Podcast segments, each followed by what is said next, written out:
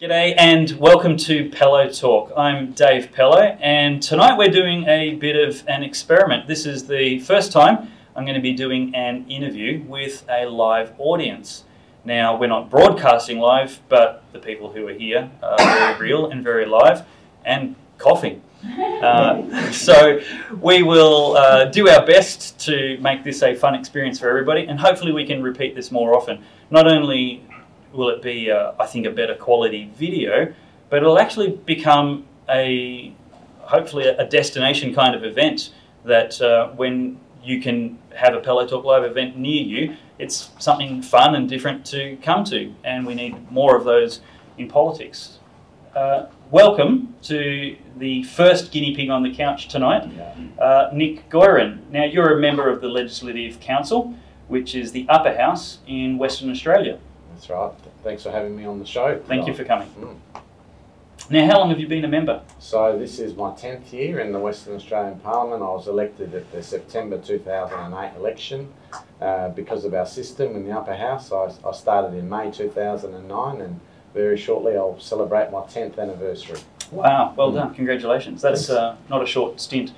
Now, you've just gotten back from uh, New Mexico, is that Yes, correct? That's right. Albuquerque in New Mexico. Albuquerque, yeah. and we think Woolloongab Gab is hard to spell. Now, um, at Albuquerque in New Mexico, you were attending a conference on euthanasia. What was that called? Who organised it? Yeah, so the Euthanasia Prevention Coalition, which is a coalition of uh, organisations uh, across the, the, the globe, uh, they get together uh, usually once a year or once every two years and they host a conference. This particular one uh, was in uh, New Mexico, one of the states in the United States, and it was there because they are a jurisdiction that's currently actively considering uh, having a, an assisted suicide regime. Now, you've actually done a lot of research um, into euthanasia, the pros and the cons, uh, and my understanding is you've arrived at a position that you're opposed to um, liberalising laws on euthanasia. Uh, can you, uh, I guess, outline for us what the current options are? So, the laws as they are, what are the options at end of life for residents of Western Australia? So, a Western Australian who is suffering from uh, a chronic or a terminal illness in Western Australia, we have one of the best available around the world systems of palliative care.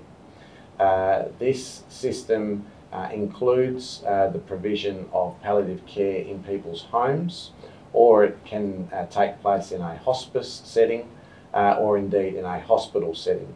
So you have those three different options. And palliative care, for those people who've never heard that word before, basically means end of life care. Yes, um, although um, it absolutely does include end of life care, but we also have to remember that it is available and often used for people with chronic illnesses, not only those ones with a terminal uh, illness. Uh, so Okay. it is available for, for both of those uh, categories of individuals. It is very good in Western Australia. Where we fall down in Western Australia is that um, it is uh, poorly accessed uh, around around the, the states. We are a very very large state, and uh, particularly in regional and rural Western Australia, the access to it is variable. And there's a few reasons for that. The size of our ge- geography. Uh, the second thing is the level of knowledge, uh, particularly of GPs, uh, general practitioners. Uh, a lot of them have been trained many decades ago and are not familiar with the most modern, specialised, expertly practiced palliative care procedures.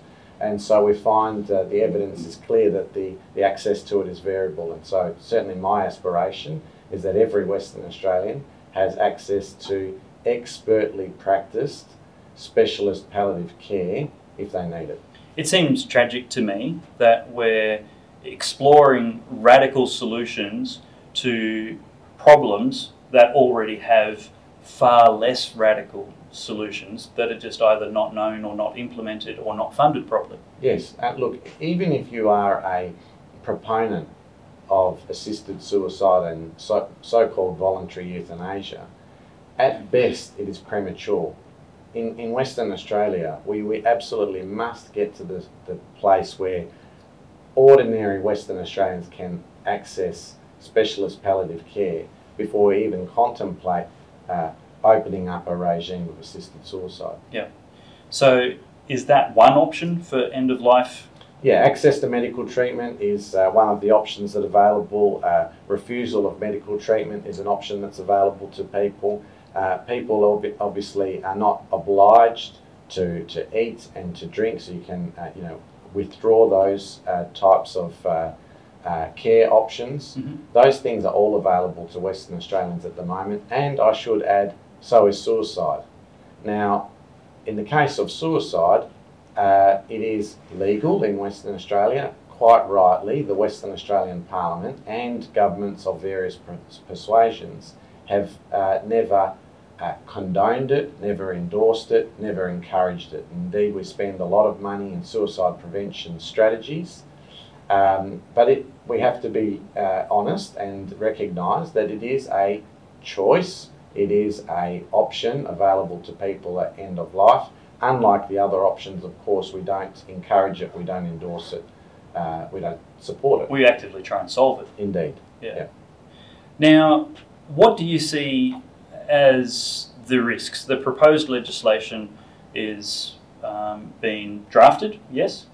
Uh, well, that, that's a, a matter for the government. It's not They haven't- drafted yet? They haven't disclosed it. I don't believe that they have drafted it, but they are in the process of considering what to put in the draft. Right. Yeah. So the legislation can take a variety of, of shapes and sizes, um, and they would be aiming to have an ideal, um, safe kind of legislation um, which liberalises um, euthanasia and assisted suicide. Yes.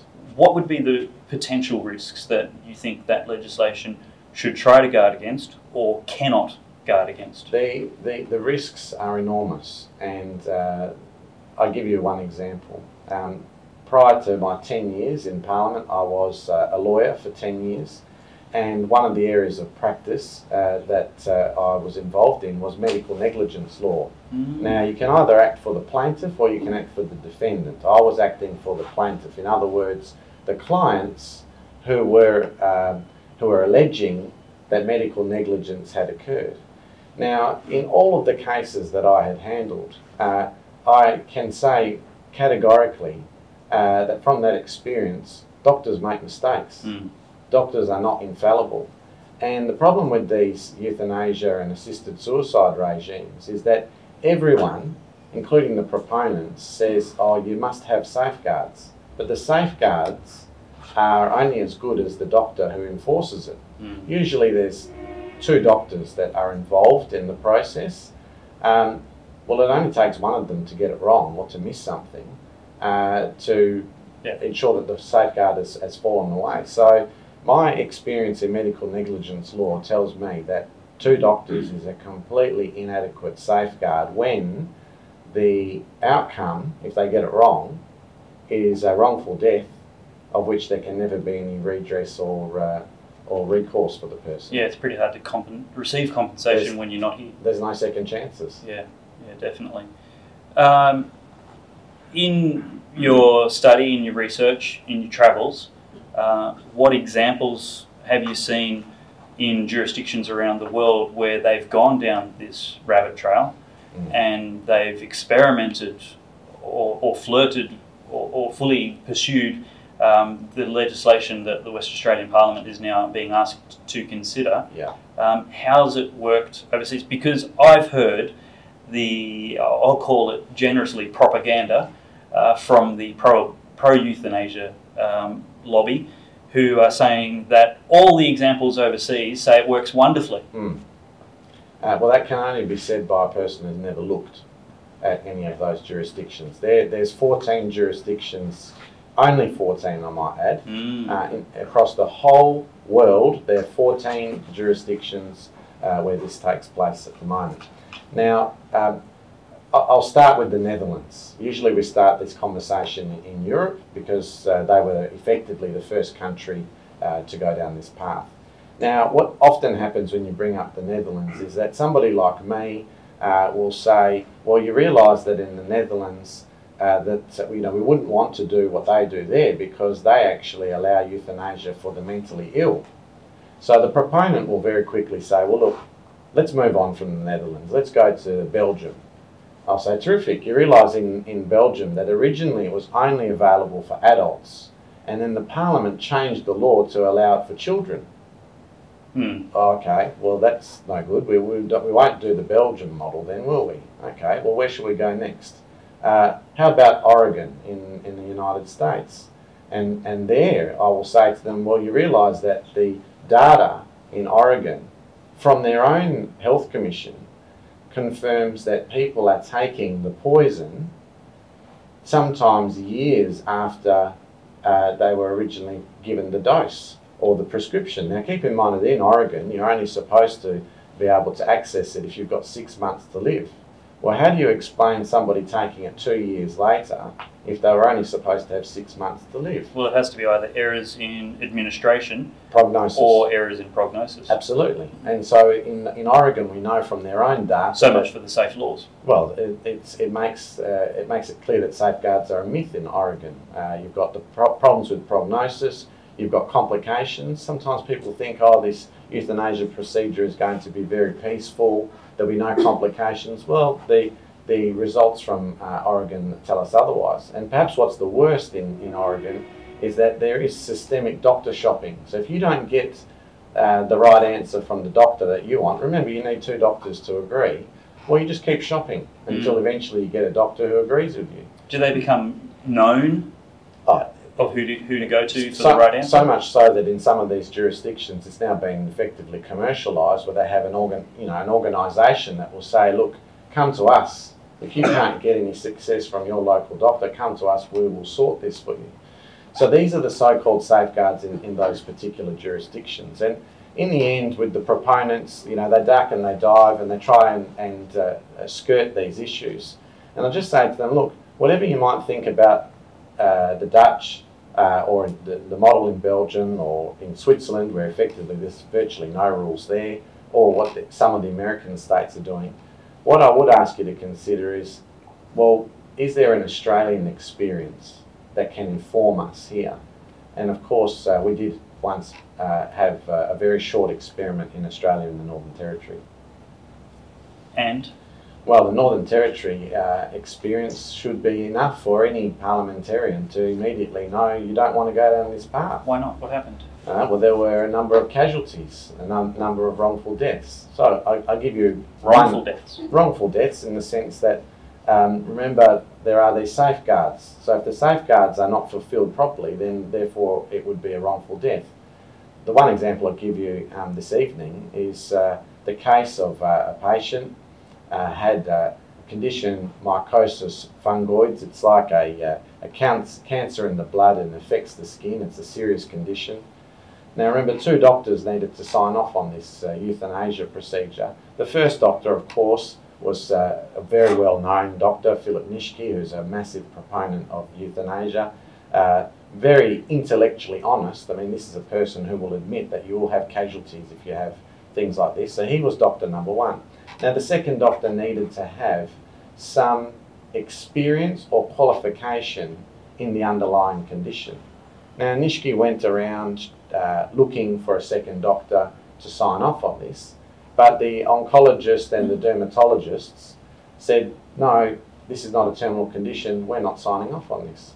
So, out of desperation, who do they get as a second doctor? Now, remember, mycosis fungoides, cancer in the blood, affects the, condi- the, the skin. The second doctor was an orthopaedic surgeon. Now, I love to go and see an orthopaedic surgeon when I've got a problem with my back, uh, but I don't go and see an orthopaedic surgeon when I've got mycosis fungoides and you know cancer Skin and blood. blood. Absolutely not. And that was the so-called safeguard. Now, if that's not bad enough to demonstrate how easy it is to go doctor shopping and effectively ignore the law, well, then who's going to complain after the event? Hmm. Because your key witness is now dead. Um, if that's not bad enough, this was a, a person who had um, depression uh, and depressive symptoms. So when I know that that is the lived experience in my own country, Mm. it tells me that this is uh, a regime where casualties are guaranteed. It's um, yeah, sobering, and I, I don't know how anybody can say there's no problems anywhere that this has been tried before. Well, they only say that when they don't look. Yeah. So I, I was involved in a parliamentary inquiry for 12 months. Uh, I was the only one of the eight members of parliament to attend every meeting and every every hearing. Uh, I'm the only one of the eight members who's uh, a co-chair of the Parliamentary Friends of Palliative Care, and I'm the only one of the eight who previously practiced medical negligence law. Now, out of the eight of us, I was the one who then tabled a 248-page minority report. And what disturbed me the most about what the rest of the committee did, apart from the fact that they didn't attend all the meetings and hearings, uh, is that in no part of the committee report do they look at the wrongful deaths in the other jurisdictions. Now, I don't mind if people have a different point of view to me. That's the wonderful thing about our democracy. Yeah, yeah. But for goodness sake, at least go and have a look at the wrongful deaths in the other jurisdictions. Dissent is allowed. Ignorance is unforgivable. Well, in this case, it's reprehensible. Mm, Mm. absolutely.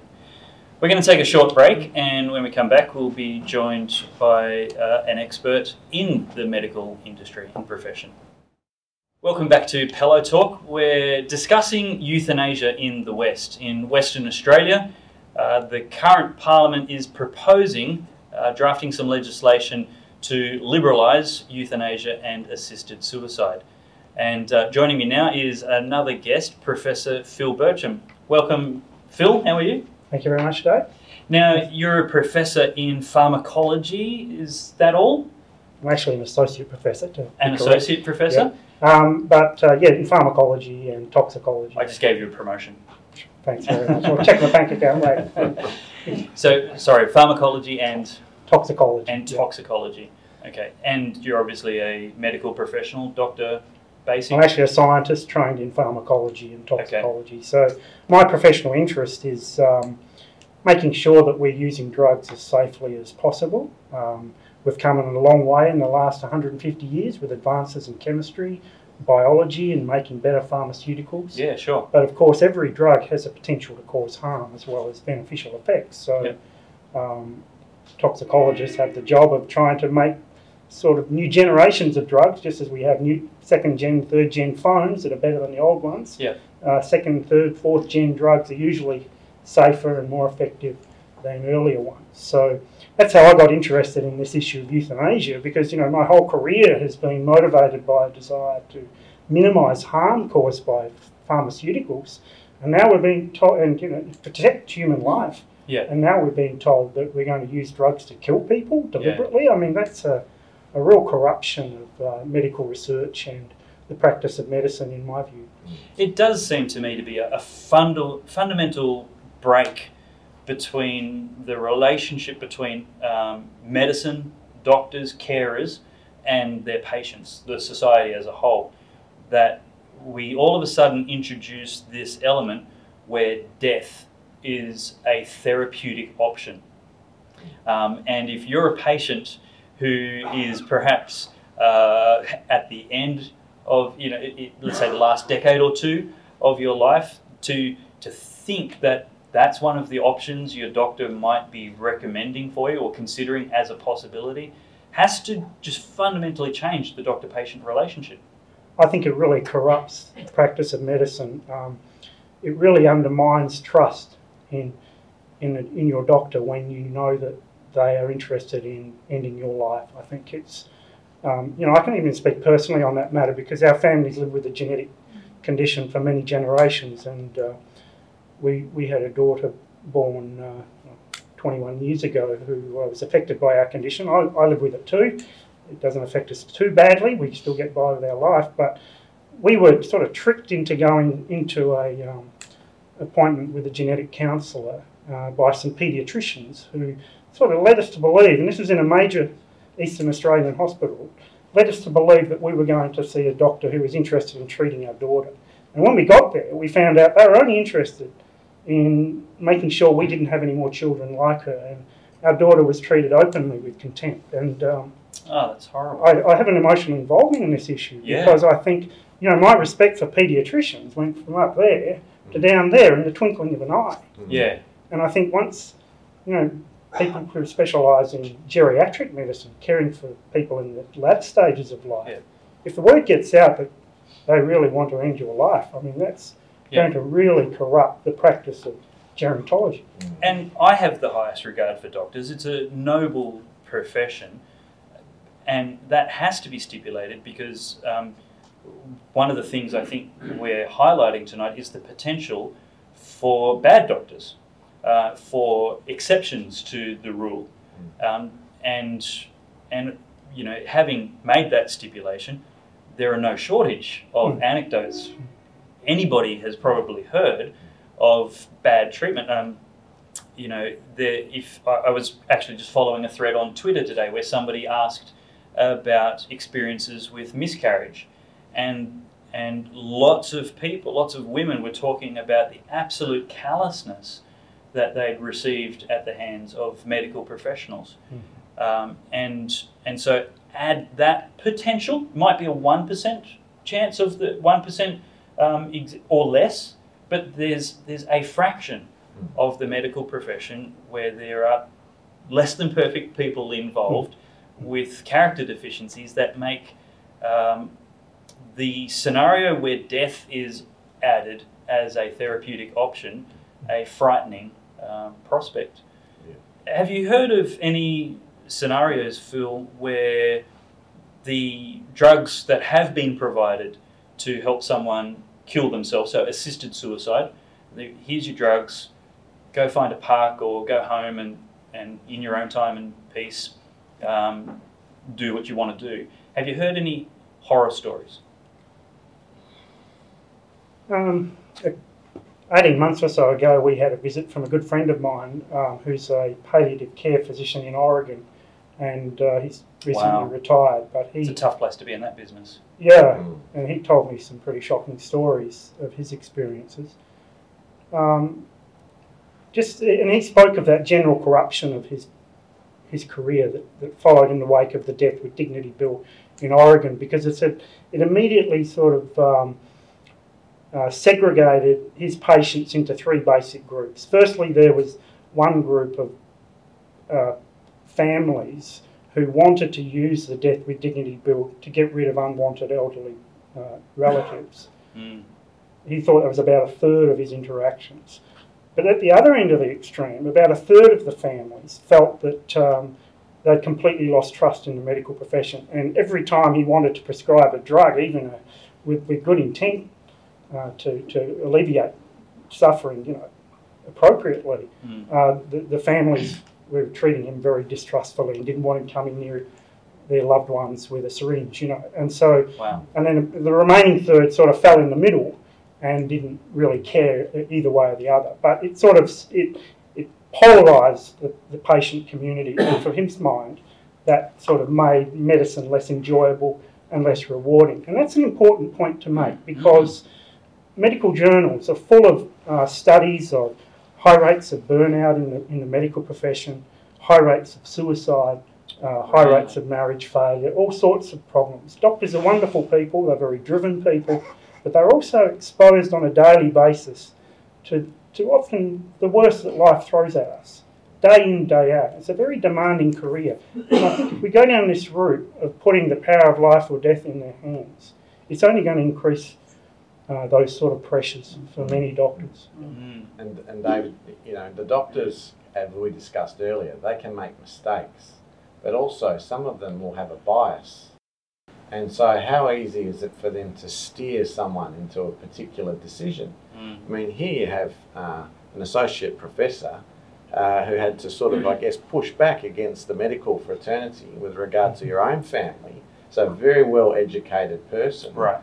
Who's probably got the self esteem and the self confidence to push back, Yeah. and also the medical knowledge and the scientific knowledge to say, well, hang on a second, what you're telling me is not quite right. Yeah, it's What such a happens- good point. How what many, happens if you're not in, Yeah. in Phil's situation? how many people are not confident to argue with their doctor? And so they get steered into Heaps a particular dis- d- direction, yeah. Uh, Not confident and not equipped Mm. to argue with the doctor and push back. Yeah. And I think, and the other side of it is too, it it can't help but corrupt clinical knowledge because you know we've come so far in pharmacology. We've got some pretty terrific painkillers now that we wouldn't have had, you know, even 60 or 70 years ago. So, and we've come a long way in understanding how to use those drugs effectively Mm. to alleviate pain, especially even during the dying process. Um, but when we say we're just going to, to end someone's life with a drug, we're really saying we don't want to provide clinical care for that person in, in the final stages of their life. And, and we're making ourselves, in a way, dumber, I think, by doing that. By Because you're no longer step. looking for We're no longer looking for solutions. We're no longer trying to make things better. Yeah. And uh, Tell me, can you put a, can you even roughly quantify uh, what percentage of people at end of life who might be looking for, for availing themselves of, of this legislation if it enacts, what percentage of people can't be made comfortable? What, where their suffering is too extreme, their conditions are too uh, unaccessible by medication? What percentage of people can't be helped? and possibly this would be more compassionate for in some views. yeah, look, to my mind, it's only a few percent of patients at best. One or two? Yeah, I, I would think so. I mean, Nick might have an opinion on that. He's, Yeah, well, that, that they often quote two percent. That's the commonly used percentage. But Okay. understand where the two percent comes from. The the two percent is is data that is being collected uh, that takes into account all of the cases. So, in other words, the bad providers and the good providers are all Ah. put into the same data set, into the same The people who aren't good soup, at palliative like. care. or have made mistakes. Uh, I remember in, during the inquiry, we had one of the specialists come and, and, and speak to us. And he was horrified. He comes into a room and he's, he's seen this patient, and, and, and she's, you know, almost like blown up like a balloon, full of, of fluid. And he's saying, What are you guys doing here? Now, I think to myself, well, what would have happened if that particular person, that specialist, had not intervened in that particular case? What would have happened is that the, the patient would have had a horrible death. The family would have seen that and said, well, if this is the best that palliative care can provide, Mm. uh, we want euthanasia, thanks. Well, it wasn't the best that euthanasia could provide. Thankfully, palliative care. palliative care could provide. It's, it was uh, just so happened. It was a failure. it was, yeah, and, and thankfully in this case it was remedied. But think of how many other times there would be a case where it wasn't uh, remedied. So the two percent is an average figure. It's not talking about what would happen if you have access to expertly practiced specialist palliative care. And I'm yet to find somebody who can demonstrate me to me that uh, if you get an expert uh, specialist practicing, that they are unable to treat a particular condition. Wow. Okay. Well, we'll be right back after this break with our final guest for the evening. Welcome back to Pellowe Talk. Thanks for uh, watching, and uh, thanks for watching this long if you're still with us. Uh, this is a very important discussion, and it can be a very difficult discussion and a very emotive discussion. And uh, it's really important that we acknowledge those emotions but don't make irrational decisions. We have to be objective about this. And, and so the truth is probably the most important thing here because the laws that uh, are considered, if passed, will affect the entire society that's under them. And uh, the laws aren't made for individuals. Uh, my next guest tonight, though, is Bill Muehlenberg. Bill Muehlenberg has been on Pellowe Talk twice already, uh, repeat offender, and uh, he was a must invite for tonight. A, because he happened to be in Perth, which was a happy coincidence, and B, because he's actually written a book on euthanasia, The Challenge of Euthanasia. And uh, you can grab that from billmuehlenberg.com. No AU? Nope. billmuehlenberg.com. Um, so that's there's lots of other books that he's written, and he is an absolutely prolific uh, contributor to the cultural discussions and debates going on in Australia. Sometimes two articles a day, as well as many books and many media appearances. So, Bill, thank you for joining us tonight. Thank you for having me. First applause. Uh, the first two guests didn't rate. Well, We're locals. We're locals. two East Coast, two West Coast. Uh, it's it's great being here at Sheridan College tonight. But Bill, you've actually lived in some of these nations that are now jurisdictions with legalised euthanasia and assisted suicide. Yep. Um, firstly, what was the welcome like in anticipation of the liberalisation of euthanasia laws in the Netherlands. Well, it wasn't all that welcome, certainly for many elderly people. Mind you, I lived there uh, about five years in the 80s, so that preceded when the actual legalization took place. But people were already Well, worried. yeah, well, that's the whole point. Even then, there were a lot of people who were very worried indeed. We had many elderly people, for example, moving to Belgium, which was a bad move because in 2002, both the Netherlands and Belgium legalized euthanasia. Wow. But yeah, they're going to Germany or other countries because they really were worried.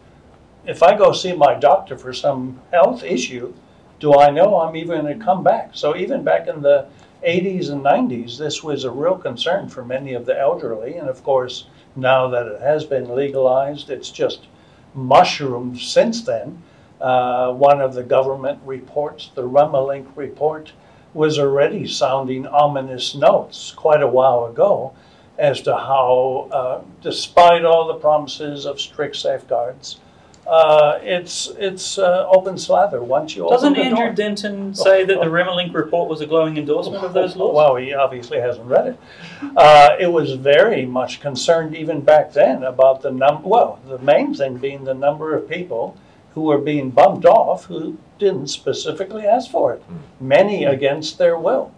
Uh, and so again, that was going back 20 years ago. Let's look at today. And the Dutch keep pretty good records, don't they? Well, they, they- they're good at some things, and record keeping is certainly one of them. Mm. Uh, so we should be learning from their experience. Uh, something like 30% of uh, all euthanasia deaths now in Holland are, well, they're not volitional, they're not uh, voluntary. They're being either forced upon them by some family members, by doctors, medical community.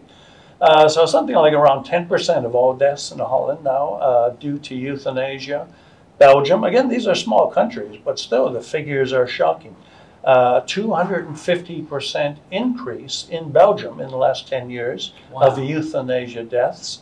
Uh, something almost 2,500 last year in Belgium. Again, small country. So the numbers are quite alarming, uh, and yet we keep not learning from these experiences. So 2,500. Roughly in the last, well, last year. And 30% of those were Well, involuntary? Sorry, I first began with Holland. Uh, 30%. Is it they- fair to assume a similar? Well, look, it would be. It would be. Uh, oh, the countries are very similar in many ways, and so yeah, the, probably the figures in Belgium would be just about in that camp. Yeah.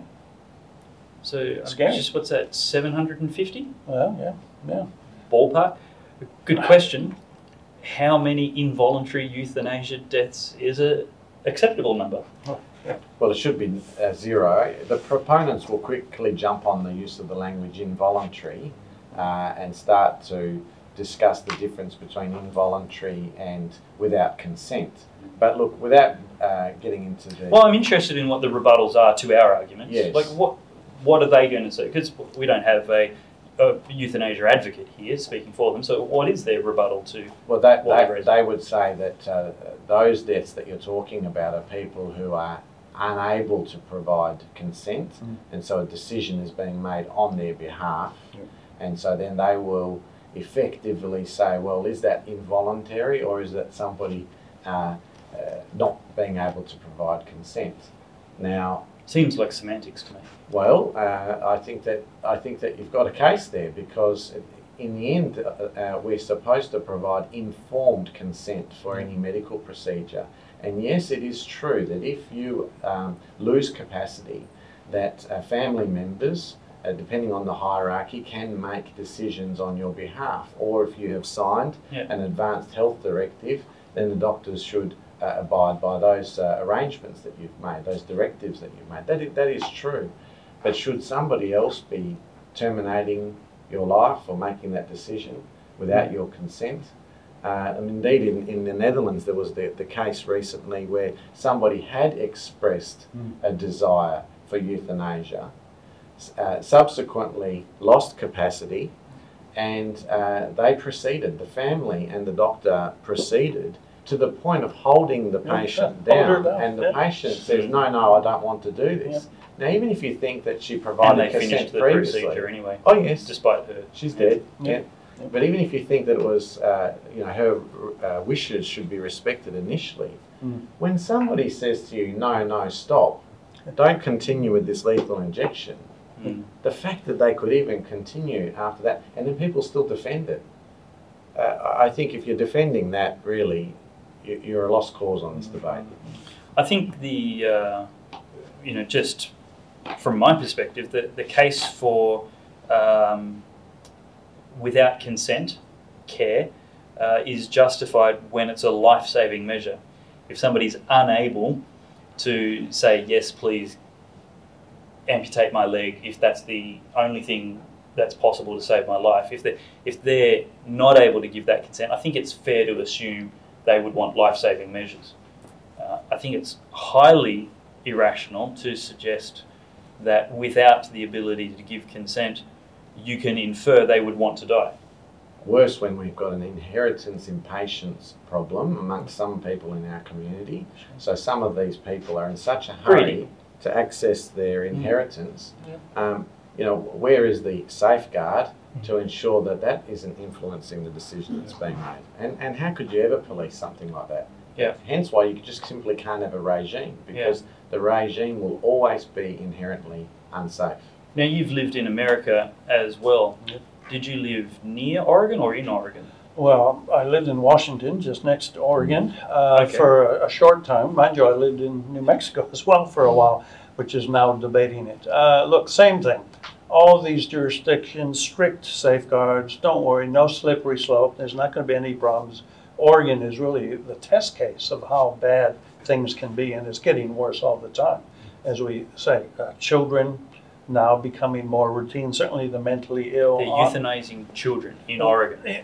Well, I think that's that's limited to the Netherlands and Belgium, but in, but in Oregon they, they certainly Well, there've been, had a well, there've been problems. calls by some Oregon politicians for Mhm. this to start happening, Yes. and well, And this is the danger. Like, you might be saying these are really safe laws now, Yeah. but who are the politicians going to be in the next parliament Right, and what are they going to call for? Mm. Because now the bell has run, society has changed. Fundamentally, we accept death as therapy. Mhm. And it's a small step there, not a big step like we're considering now. A small step to go, what about kids? Yeah. If it's compassionate for adults, why isn't it compassionate for kids? Yeah. And again, certainly the Netherlands and or or uh, uh, Belgium happening, but bear in mind some of our Australians. We've mentioned Nitschke uh, in my book. Actually, I document about 20 years ago. He was in the states. He actually did an interview with a conservative magazine, and back then he was seriously proposing we should be selling suicide pills in the supermarkets, right? So you get your 15 year old girl just broke up with her boyfriend, depressed, bummed out, goes into the supermarket, gets whatever, a pack of donuts, and, uh, you know, oh, there's the suicide pills. I mean, come on. The West has got these huge problems Yeah. with youth suicide, and Yeah. some of our biggest advocates of euthanasia, well, at least they're candid. They're, they're honest about what they want to do. This is not about end of life, terminal cases, just the hard few cases. This is, they want open slather, and they're quite clear about that. It, it seems to be just totally uh, split personality that society is on one hand Yeah. saying suicide is a problem, here's the suicide hotline, don't hurt yourself, are you okay day, and let's make it easier for people to kill themselves. Hmm. Boy, And the Yeah. proponents never engage on that distinction. So why is it that an able-bodied person, we would straight away say, oh no, no, under no circumstances, you know, jump off the bridge or take that poison or anything like that. We want you to access uh, prevention strategies and call the hotline and the helpline and so forth. But if the person has a chronic or terminal illness, suddenly we say, well, actually, that helpline's not really for you Yeah, yeah. you know, let's open the door. How about we get two doctors to sign off on your death? Yeah. we agree your life is less worth. Well, that has to be the implication. How, Mm. yeah, and this is the problem. Mm. I think just- another um, aspect of all this that worries me is that so much of the appeal of the euthanasia argument rests on this idea of autonomy, and I think we've got a really toxic view of autonomy in the Western world at the moment that's tearing us apart. And uh, in many ways, you know, it's it's nonsense to think that we're autonomous creatures. We, I didn't control control the day I was born or where I was born, who my parents were. I couldn't control my skin colour or my ethnicity. All of that was beyond my control, and yet we seem to cling to this idea that I'm going to control how I leave this planet. Mm. And, and the danger of that way of thinking is that it actually um, neglects the fact that we're really created to be social creatures. Sociality is a really important part of human existence. Right. And it's by seeing my neighbours struggle successfully with the, the hardships that life throws at every one of us that we become stronger, more persistent, more resilient uh, individuals. And one of the things that's fascinating about these American states that have legalised euthanasia, and uh, Aaron uh, Kheriaty, he's a um, academic, teaches uh, clinical psychiatry at the University of California, Irvine, has drawn attention to this. He calls it the social contagion theory.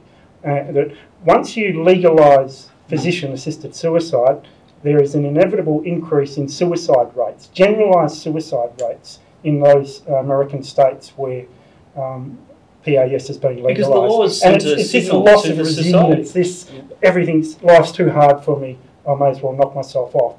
That ripples through communities. And, and the press has known this for a long time. You know, the press has had these um, uh, restrictions on when, when a famous person commits suicide, they won't put the details in the, in the media because it's known that famous suicides have ripple effects uh, in society. And this is one really sad aspect of euthanasia, in my hmm. view. Yeah. One of, one of the uh, ironies about the use of autonomy as an argument is that when we go back to the existing choices that are available to Western Australians, as an autonomous individual, it, it is true that you have the liberty to suicide. Hmm. You do have that autonomy and you do hmm. have that liberty. What they're asking us to give is a license for Thank you. suicide, and it cannot be an autonomous act if you rely on somebody else. You need the doctor. Mm. You need the doctor to, to, to give you the injection or to give you the cup of poison. So at that point, it's no longer a, a strictly autonomous act. And this goes to your point that we are an interdependent society. And again, this is uh, a- an important philosophical discussion that is never engaged with by the other side. All they do is they say autonomy is king. In fact, would you believe that the title of the committee report in the Western Australian Parliament was My Life, My Choice? Well, if that's really the mantra and the motto, why do we have suicide prevention initiatives in Western Australia? Makes no sense. It um, uh, a slightly humorous but effective illustration of the the preposterous proposition that the law only affects you if it's your choice is uh, the assertion that perhaps we should make it um, possible for someone to pee at one end of the pool. Uh, but but that always affects everybody. Yeah, yeah. It's just not possible to make a law just for you to pee at your end of the pool. Yeah. It's going to affect everybody, whether you like it or not. Laws cannot be made for individuals. Laws are made because decisions affect everybody in the pool. Yeah, that's true. Bill, tell us a little bit about your book. Do you want to? I'm sure you read it, but He's written. Had a look at it at one point. Yeah. Uh, look, it's a series of books I've been doing on the hot potato ethical issues, uh, the kind of things you're not supposed to talk about in polite society. So I did a few on homosexuality already. I did one on abortion. So this is one of the more recent ones. And like all of the books I've done, they're kind of in two parts. Uh, uh, the first half is simply all the secular data, so medical, scientific, you know, uh, nothing whatsoever religious. So if you've got non-Christian friends or you're non-Christian uh, watching this right now, you say, "Give me a good secular case for why I should be concerned about." Well, in this case, legalizing euthanasia or Right. abortion and so on. Well, hopefully it's all there. Second half of the book, however, for those who are of a more religious bent, well, then I'll give you the the biblical theological arguments as well. So, you know, if you're Joe Pagan, you know, rip the half, the second half of the book, throw it away, keep the first half. So I would uh, thoroughly recommend if you're considering leaving this life and entering the next, Mm. you might want to read both Oh, halves. probably you should. Yes, yes. So, yeah, I mean, we need to be able to do both. Obviously, if you're going on the secular media, uh, you can't just run with a lot of Bible verses. Right, right. So if you go on Q and A on a Monday night, you need to know your secular argument. I think So- you'd want to be incredibly confident that there's absolutely, certainly nothing after this life. Well, well, sure. If you if you're absolutely sure that this is as bad as it gets. Well, that's right. But uh, for those, a secular society where that kind of argument doesn't cut it, well, we need to have the, the facts. We need the stats, the figures, and so on. We need to look at what's been happening overseas. Benelux is your starting point, uh, but American jurisdictions, it's getting quite frightening. Uh, and it's not just numbers, but as you say, the stories. Put a human face to some of these stories where people don't want to be put down, but they are being, sometimes again, Mm. by their own family members, eager for that inheritance. So Mm. this is not just, uh, you know, theoretical stuff. This is happening constantly uh, in my own state of Victoria. Sadly, we went down this uh, path as well last year. Dan Andrews, the premier, he said, we will have the strictest guidelines and safeguards in the world. Um, sorry, the very moment you effectively smash the, the basis of medicine, do no harm, right? Which is exactly what you do when you legalize euthanasia. You've already t- undercut yourself on any kind of safeguards. The whole thing is gone. Mm. All you have left is the slippery slope. Mm. The funny thing about that is that in um, Western Australia, the government is proposing to base the legislation that it is in the process of Of Victoria. drafting on the Victorian Yeah. model. Mhm. And yet Victoria is yet to commence. It's going to That's right. commence in a couple of months' time. Yeah. So before we even have any lived experience, I mean, I'm confident that there will be casualties in, Oh, in Victoria. course. Okay, but imagine that for a moment I'm wrong. Has there ever been a That- no, jurisdiction where there have been no casualties? Absolutely not. In every single jurisdiction, there are wrongful deaths. But imagine for the moment that, um, let's give them the benefit of the doubt. The Victorians have, have invented the one and only ever created safe system of euthanasia. Wouldn't we want to wait and make sure that they got Yes, it right that's before we go down that path? Give it a few years. Yeah. Are there any obvious problems that um, you've seen in, in the bill that will be enacted in Victoria, other than your opposition to euthanasia? Well, a- again, at, at the outset, it's about uh, the the uh, the guarantee that safeguards will fail because it's relying on a group of fallible individuals. But other than general objections, is there anything specific in, In the, the Vic- Victorian legislation In the that, Victorian, that you can think, oh wow, that. I, I know it is the, the the premise of the question is is there a good model of legislation, but are there any particular like wow they legislated that? Well, bear in mind, both our 2008 abortion law, which was not only the worst in Australia, but You say our because you're from well, the sorry, socialist Victoria, state of yes, Victoria. uh. People's Republic of Victoria. That's right, with a K. And not a, Yeah. Uh, yeah, 2008, Vic- Victoria passed uh, this incredibly bad abortion law, uh, which was amongst the most liberalized in the world, and similar now with the uh, euthanasia law. In both cases, the numbers sadly weren't with our side. We, we couldn't mount the numbers to defeat it. So, a number of amendments in both the abortion law and the euthanasia law were put forward. I mean, sensible uh, you know, not even radical amendments, uh, you know, not suing doctors who may have conscientious objection to uh, providing abortion uh, to a patient or even referring for abortion and so on. Every single one of those amendments in both the abortion and euthanasia bill were knocked back. I mean, even sensible things, which even some of the proponents, in Have theory, you got any examples in mind that Well- you can recall? well, as I say, simply protecting the doctor, a pharmacist, a nurse, those who From conscientious objection. well, that's right. All that was put up, all that was defeated. So if you follow Mm. suit, you're, you know, it's not going to be good. No. Wow. Mm. That's uh, Mm.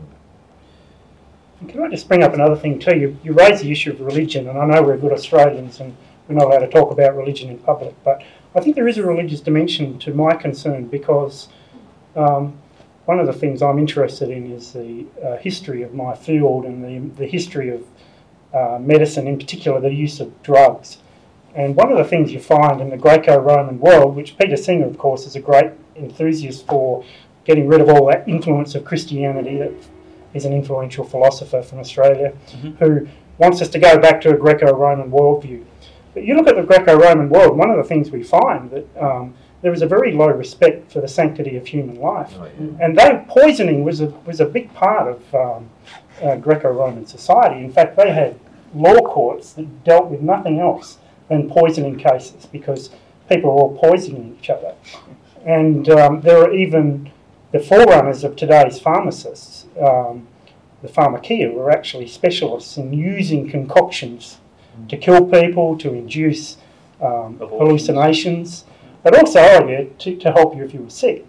And one of the things that the early Christian leaders stood against when they came into contact with the Greco Roman worldview, Paul and the great Christian leader, and also John, both of them prohibited pharmakia, this practice of using God's Really? good gifts, God's medicines, uh, in a illicit way to take life. And so, in a way, what we're doing in the, in the euthanasia debate is we're, we're putting society back thousands of years because it was actually the influence of that Christian uh, Another attack on the worldview foundations of laid the foundation society. for medical science. And Wow. I think we're doing something really dangerous Yeah. and really dumb. Yeah.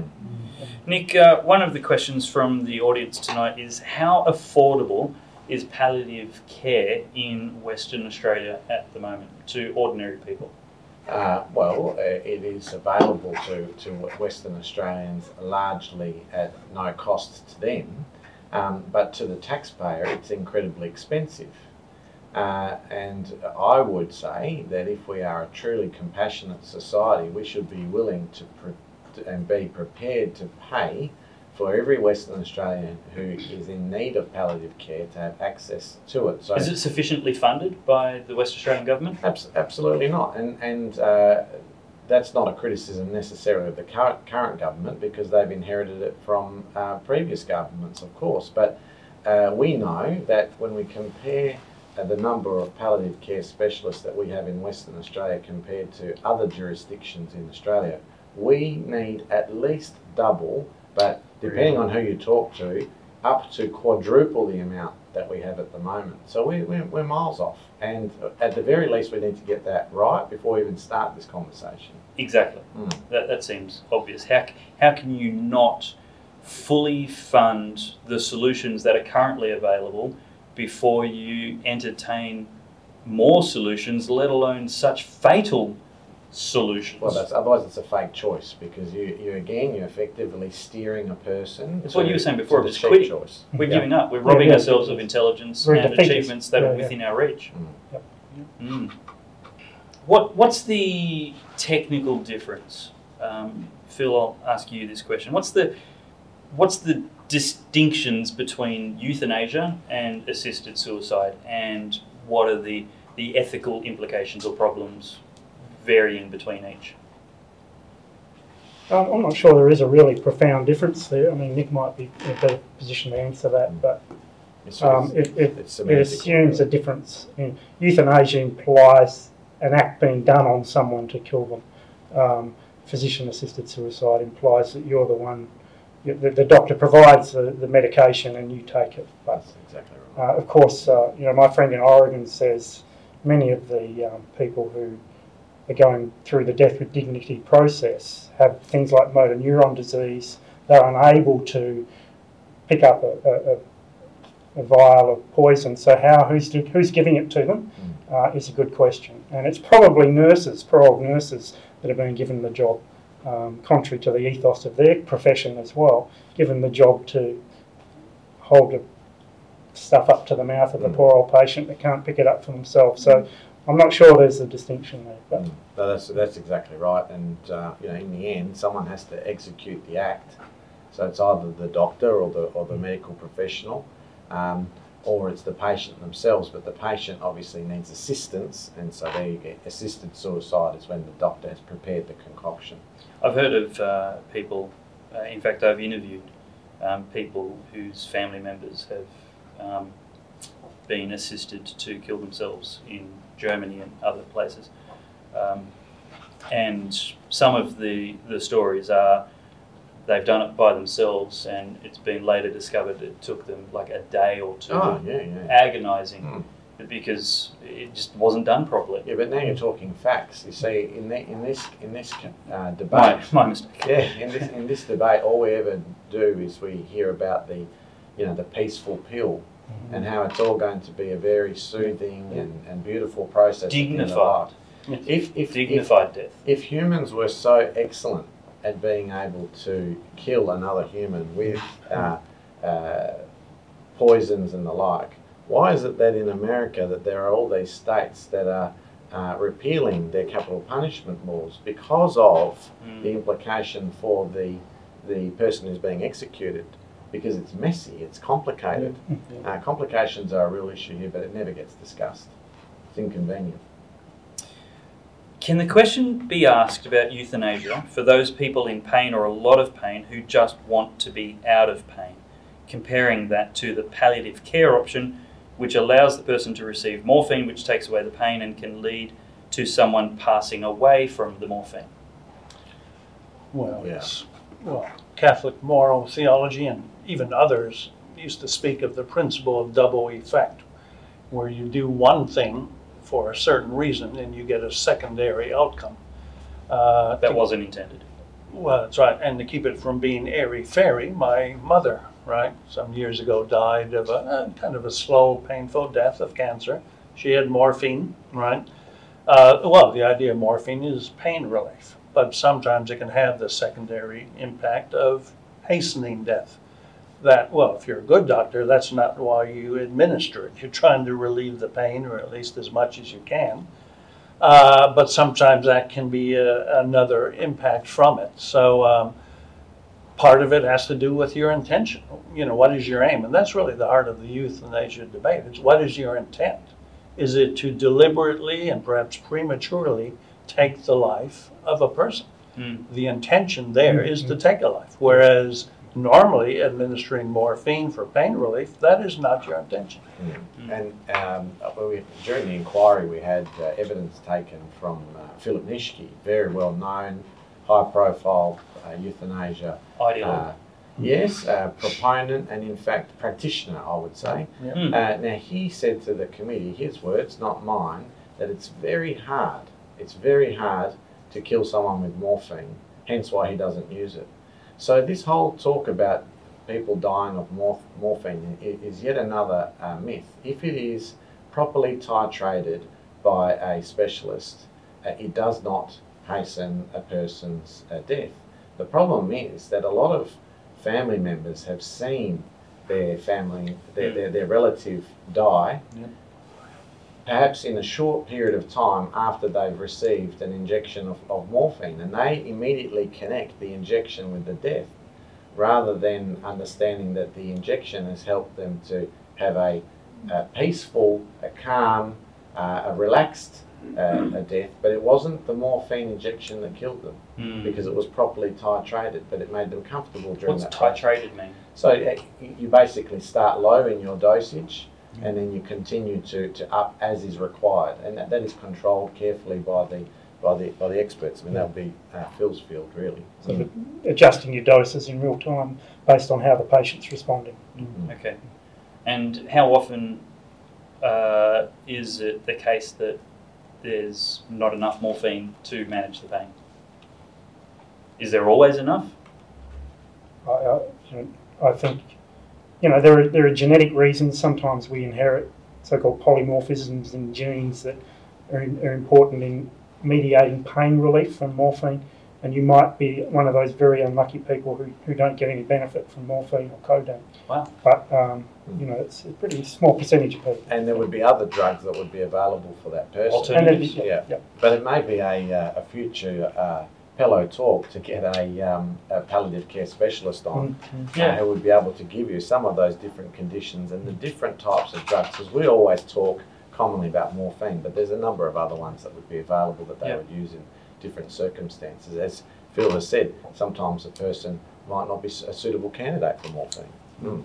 Now, let's switch from uh, facts, evidence, data, and logic to politics and propaganda and partisanship. Um, and I don't know how many other P words I can introduce, but uh, the the battle lines are typically drawn fairly early on. Um, I'm actually going to ask Are there undecided people in the West Australian Parliament right now, genuinely undecided, could go either way depending on the merits of the arguments they, they hear? Yes, definitely. How many of them would there be? Uh, look, in rough in rough numbers, this is this is very rough exercise, but I would put them into thirds. So you'll have a third. Okay. You'll have a That many? You'll have a third of people that will, no matter what proposal gets put up, it could be the most inherently unsafe regime that's ever been put together. They're voting for it. Are they the people driving this? Absolutely. They they they want they? a Who are the ringleaders? Well, I think I think that in the Western Australian media, it's very obvious who the, the, the ringleaders are, and uh, they just want a reg- regime in. Uh, then you're going to have a third of people who, no matter what proposals they put up, they're not going to vote for it. I mean, I, I'm definitely one of them, and and the, the reason why I say that is because I know that it is impossible. It's a legal impossibility to protect people from involuntary euthanasia Mm. as soon as you allow voluntary euthanasia. So it wouldn't matter what regime they put up. I know that it's inherently There unsafe. will be casualties. And then you'll have a third of people who are genuinely undecided, and most probably, in fairness to them, it will be because they have not had the time to think through all of the issues and look at all the research. Because this is not a topic that people ordinarily talk about. You know, when you Mm. when you go and have a barbecue on a Saturday with your friends, Mhm. how many times during your childhood did you ever talk about euthanasia and assisted suicide? I'd, Yeah. I'd hasten to uh, suggest it might be zero, Yeah, yeah. and and that's normal. So uh, for And I love politics, but I don't think we've discussed it around any barbecues. No, exactly. And so um, it's normal that a member of parliament, when they're newly elected, won't have thought about these issues. They won't have had a history. And in, indeed, that was my story. When I came in in uh, 2009, this was not a topic that I was uh, uh, expert on. Uh, but there was a bill that came into the parliament on this, and so within 12 months, you very quickly had to come up to speed because no one's going to tell you how to vote. You've got a conscience vote on this one. Mm. Uh, so then you do your research, and that bill was defeated 24 to 11. So, very practically, uh, what can a West Australian do to influence their local representative, their candidate, or their upper house uh, members to vote for justice and for uh, against the the Yeah. fallacy that there's any such thing as a good law for euthanasia? So every Western Australian has one lower house representative and six upper house representatives. Every Western Australian has that. Mhm. And they should be communicating with those seven members of parliament that represent them. There's absolutely no point in sending an email or registering a phone call or trying to have a meeting with a representative from another region. You- You're, you're wasting their time and you're wasting your time. But if you are communicating with one of your seven representatives, that's all you can do. And, and all Western Australia. What's an effective way that that communication happens? I'm under the impression that trying to argue with them is a waste of time, um, rather just registering this is what it takes to represent me. It will depend on the on the individual. So, uh, say for instance, someone wants to communicate with me, uh, they would be best off just registering what their opinion is.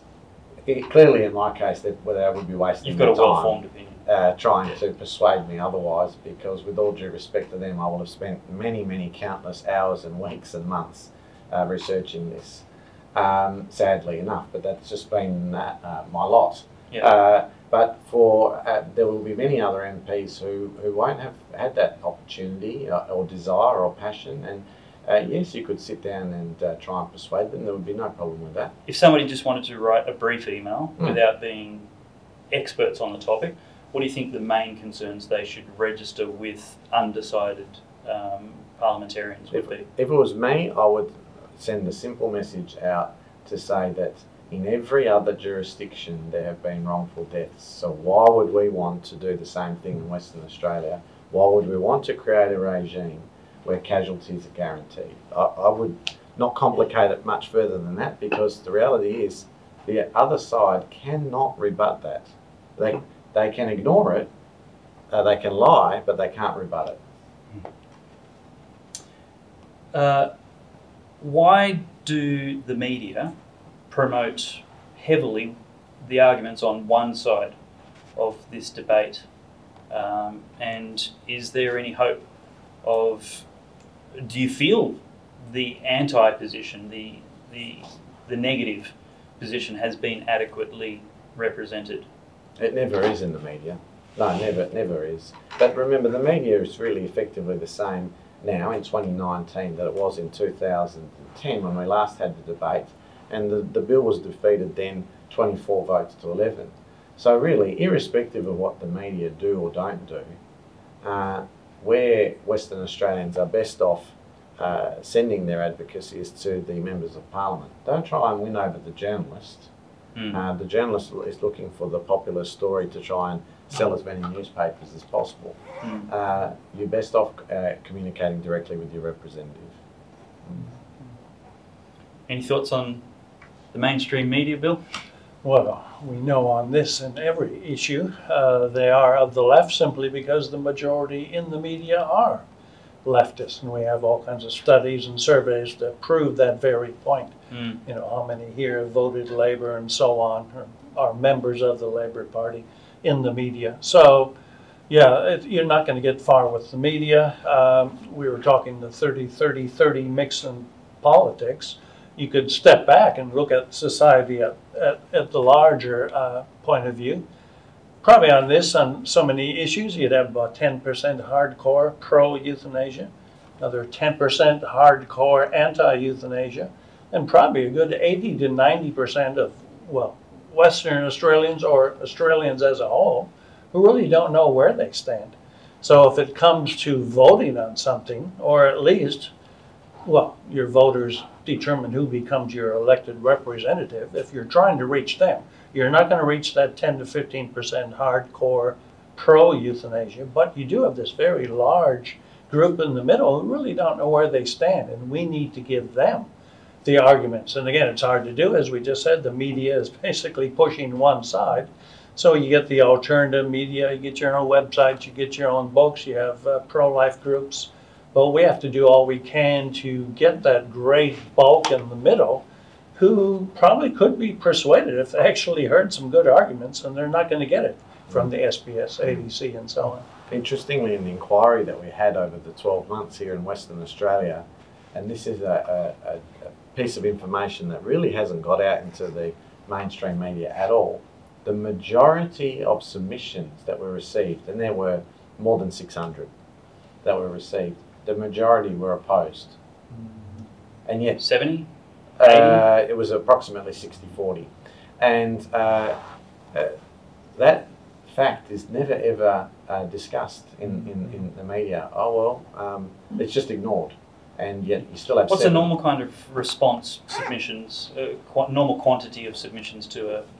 Oh, nowhere near that. No, no, no. Very, very, I'm, I'm on an inquiry at the moment on a completely different piece of legislation, and uh, I think there's you could count how many submissions on one hand. Real. So uh, you know, it really depends on the issue. Naturally, I mean, in fairness, this is a very emotive issue, um, It is, yeah. uh, but th- that's an extraordinary amo- amount of uh, submissions. And as I say, the majority were opposed. yeah. So that's an inconvenient fact, so it just gets ignored. This is also an inquiry where the, the minutes, remember I said earlier that I was the only one of the eight members to be on, on uh, at every hearing and every meeting. Um, the minutes of the meeting have been suppressed. Now this is highly, highly irregular under the uh, normal conventions of the Parliament for these committees. Those minutes are always uh, released and made publicly available. Uh, to the point of I moved a motion in the Parliament to try and have them released, and the motion was defeated. The government made sure that the motion was, was defeated. So, What are they trying to hide? well, Surely that's the obvious well, I, question. I, I obviously know the answer to that question, but I'm prohibited from discussing what's in the minutes. Hence why it would be good to have it out there. But uh, So not only do they suppress the minutes, they suppress you even talking about well, it. Well, in fairness, it is it is right that a member of parliament who's on a committee is not able to to reveal what has happened in the committee, other than what's on the public record. That's a normal standard practice. Okay. There's nothing wrong with that. Good. And I think that's an important uh, uh, convention for the parliamentarians to maintain. Uh, to uphold the integrity of the committee process. Mhm. But it is not ordinarily the case that the minutes are revealed, except Mm. for this committee. Uh, Tied up in secrecy. Yeah. Mm. Bill, what ideology philosophy, worldview is driving or frequently found at the root of these kinds of agendas? Well, again, we can do the secular or the religious take on this. I mean, they end up at the same place, but uh, uh, obviously, what we call the secular humanist kind of worldview that dominates the media, that dominates much of the judiciary, much of our politics. And there's good reason for that. Uh, had we a bit of time, I was part of the, the, the hippie culture, the radical 60s in my youth. I had a bit of a wild youth. And we were quite deliberate. I in- can picture that. we targeted politics. We targeted journalists. You know, we took courses and all these things, knowing we Wow. had to take over if we wanted to win. You know, we gave up the external revolution with guns, and we decided internal evolution with well, the long march through the institutions is how one famous Italian Marxist put it. Get into the institutions, take them over from within, and that's this whole secular humanist worldview. And sadly, that's exactly what's happened in the last 40 or 50 years. So that's one way to look at it. If you're a Christian, well, there's this famous proverb that says, All those who hate me, that is God, love death. There's a Mm. correspondence between those who hate God tend to, well, you know, what does Jesus said about the devil? He comes to kill and to destroy and to steal. That proverb's observable. Well, absolutely. Well, uh, It's- what was it? Chesterton talked about the uh, the principle of uh, one of the most verifiable things we have is the, the idea of original sin that we tend to, you know, we can see it everywhere on display, and, and I think this is your perfect example. Do you have on fire, dedicated, godly Christians pushing the pro youth? I mean, sure, you got some radical lefty religious types who always get, but you know, who's mostly driving this? They tend to be atheists or secularists and very hostile. Well, as we said, Singer, great example, really dishes on uh, religion, the Judeo Christian worldview. So there is that whole correspondence going on there. I want to give all of you a chance for a final statement or comment before we uh, wrap up this evening. But there's one final question, and it's just so practical. I, I want to include it. Um, and Nick, this is your your court. How do I find out who my representatives are and how to contact them? Yeah. Uh, Great question. It is a great question. Uh, well, I'd be quite happy for anyone who wants to do advocacy on this to contact me if they're unsure. So they can always email me, and obviously my details are very easily accessible from the Parliament website. Um, but if you go on the Parliament website, there's also a mechanism there for you to effectively put in your postcode, and then it will tell you uh, who your representatives are. So there isn't there is a facility online, but if all else fails, contact me, and I'm quite happy to point them in the right direction. Can we put your contact details beneath the Absolutely, video? no problem. Okay, so you can have a look beneath the video uh, description, and there'll be links on, on how to contact Nick there.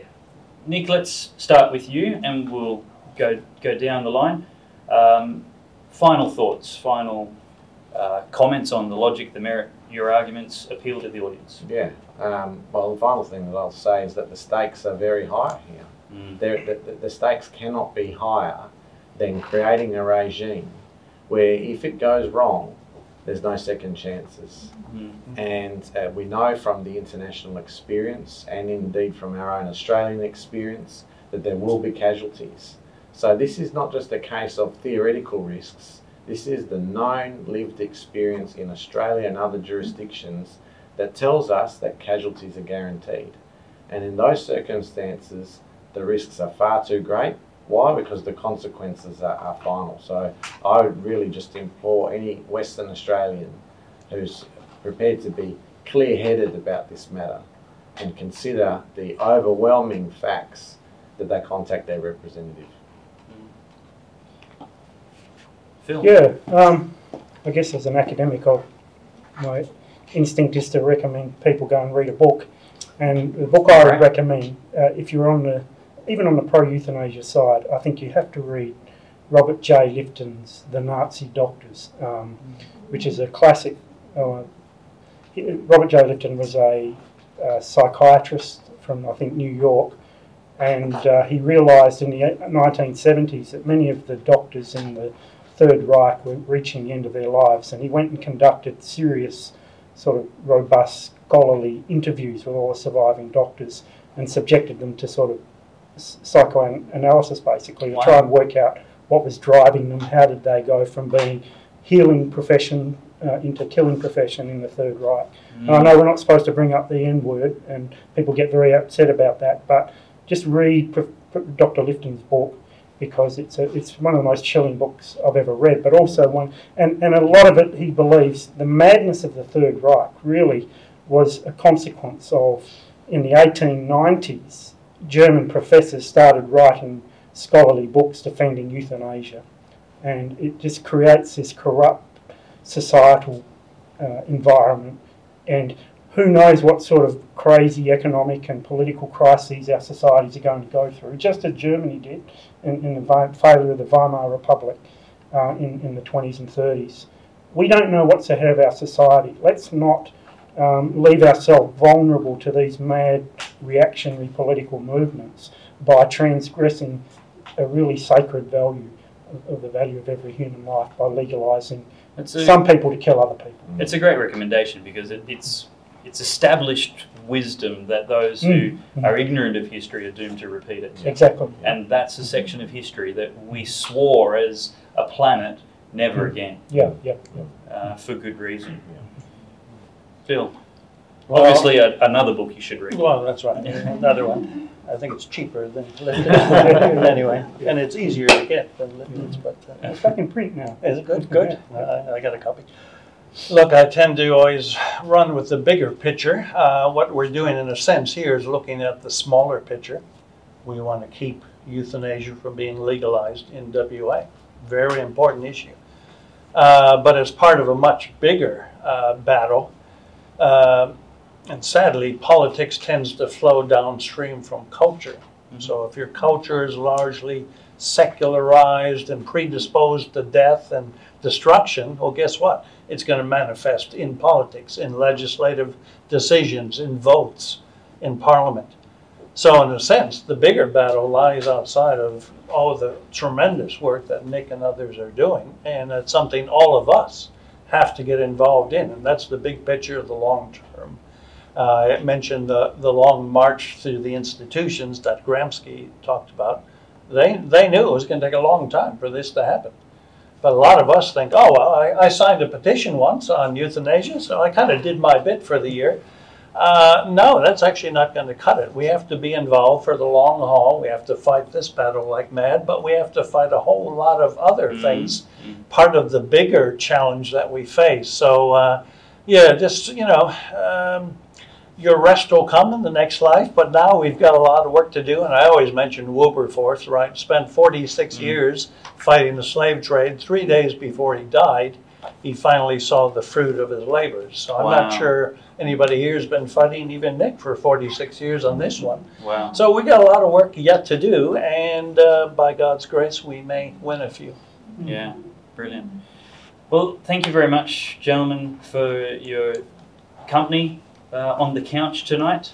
Uh, apologies, we couldn't find a couch, uh, but um, I only had so much excess baggage I could bring on the flight. Sure. Um, thank you very much to the Pellowe Talk partners for your partnership and your making these kind of uh, interviews and ongoing work uh, possible. And if you'd like to become a Pellowe Talk partner, uh, or if you'd like to subscribe to my newsletters, um, you can check all of these uh, videos out as well as a whole lot more at davepellowe.com. Uh, you can also follow me on YouTube, Facebook, Twitter, and Instagram at Dave Pellowe. And I strongly encourage you to subscribe to the emails because I expect to be kicked off social media any day from now. It'll be our only means of communication. And uh, I really don't bombard your inbox, so it will be uh, useful uh, for you there. There's lots of previous episodes. You can um, have a look at the interview I've done already uh, with Bill Muehlenberg on this. We actually take apart and uh, forensically analyze uh, Andrew Denton's one of his uh, his speech to the, the National Press Club, um, and that's a, a great thing because he actually gets to talk um, about uh, euthanasia and his arguments for, and then Bill answers them one by one carefully and methodically. So there's good resources on uh, the Pellowe Talk website that go back a long way. Um, that uh, perennial subjects such as euthanasia just keeps coming up over and over and over again. Now, speaking of important subjects, uh, I have to mention that I've written an article and a, a call to arms recently uh, about what I think is the single most important election issue facing us ahead of the West, sorry, not the West Australian election, the federal election. And that is the Labor Party's uh, decision to make abortion a federal issue. Uh, and they've decided that uh, federalism no longer matters and the laws of South Australia and New South Wales must be changed by Tanya Plibersek, and uh, they're going to legalise, uh, liberalise abortion around the nation, build an abortion clinic in Tasmania, and make the procedure free everywhere, which uh, they're fooling themselves if they think it won't uh, result in more. Uh, yet again, we see the enemies of Christianity, God, and Western traditional values uh, attacking life and advocating death. And surely this is an issue that requires every single person of good conscience to no longer sit on the sidelines but to get involved. We need at least a thousand people in every electorate to write to their candidates, not just the ones they like, but even the ones they disagree with, and register your values. Become an undecided voter genuinely and make sure that the person who is going to best represent your vote, your values, doesn't only get your vote, but gets your full support to win the election. And that's the only way we're going to make politicians work for us instead of being taken for granted. And that's their job. And uh, so thank you for watching and uh, hope you uh, subscribe to the emails and I'll see you in the next episode.